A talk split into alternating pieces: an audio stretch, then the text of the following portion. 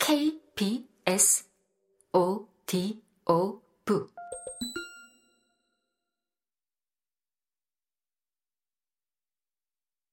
안스 베른시제인의 경우 39도의 고열에도 불구하고 육군병원에서 체포될 수도 있다. 한 번쯤은 항의해 볼 만한데도 이때 의사는 당신의 체포에 대해 항의하지 못한다.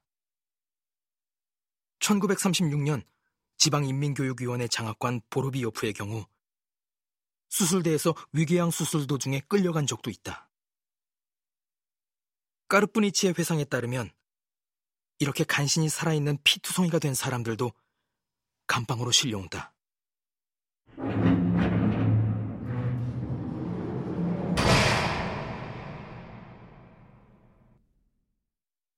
나자 레비츠카야의 경우 만약 당신에게 유죄 선고를 받은 어머니와 면회가 허가된다면 이것은 곧 대질신문인 동시에 체포를 뜻하는 것이다. 식료품 상점인 가스트로놈 주문부서에서 당신을 초대했다면 당신은 그곳에서 체포를 면하기 어렵다. 당신은 제발 하룻밤만 묵게 해달라고 애원하던 순례자에 의해 체포되기도 하고 전기계량기를 검침하러 왔던 검침원에 의해서도 체포되고 거리에서 당신과 충돌한 자전거를 탄 사람에 의해서도 택시 운전사에 의해서도 저축은행의 행원에 의해서도 영화관 관리인에 의해서도 체포된다. 이 모든 사람들이 다 당신을 체포할 수 있다. 그리고 깊숙이 숨겨두었던 검붉은 색깔의 수첩을 보았을 때는 이미 늦은 것이다. 체포는 가끔 장난처럼 느껴질 때도 있다. 그들은 체포를 위해 지나칠 정도로 궁리를 하며 남아도는 정력을 쏟는다. 그렇게까지 하지 않아도 저항이란 것을 모르는 무력한 피해자를 위해서 말이다. 그들 기관원은 그렇게 함으로써 자기들의 근무와 수많은 인원수를 정당화시키려고 하는 것일까? 예정된 모든 피의자들에게 소환장을 발송하는 것만으로 충분하다고 생각할 수도 있을 텐데 말이다.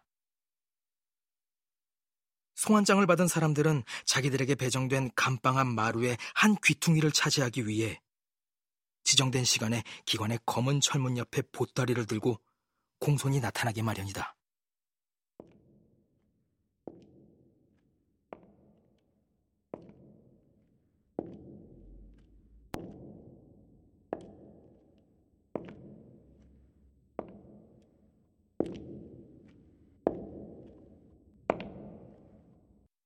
집단 농장의 농민들은 바로 이런 식으로 끌려간다.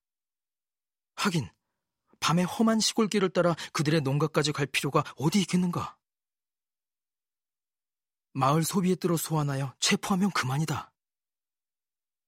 노동자를 체포할 때는 사무소로 호출한다. 물론 어느 기계든 그 기계가 수용할 수 있는 한도가 있게 마련이다. 긴장감이 넘쳐 흐르던 1945년과 1946년.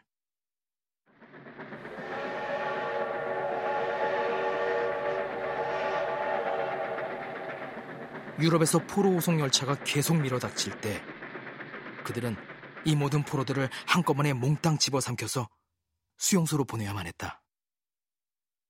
그러므로 여기서는 쓸데없는 장난을 하고 있을 겨를이 없었다. 체포 이론 자체도 퇴색하고 형식적인 팬데조차 자취를 감추었다. 그리하여 수만 명의 체포를 위해 적용된 것이 주먹구구식의 점호였다. 즉, 명단을 가지고 서서 한 열차에서 호명을 하여 다른 차에 옮겨 실었는데 바로 이것이 모두 체포행위였던 것이다.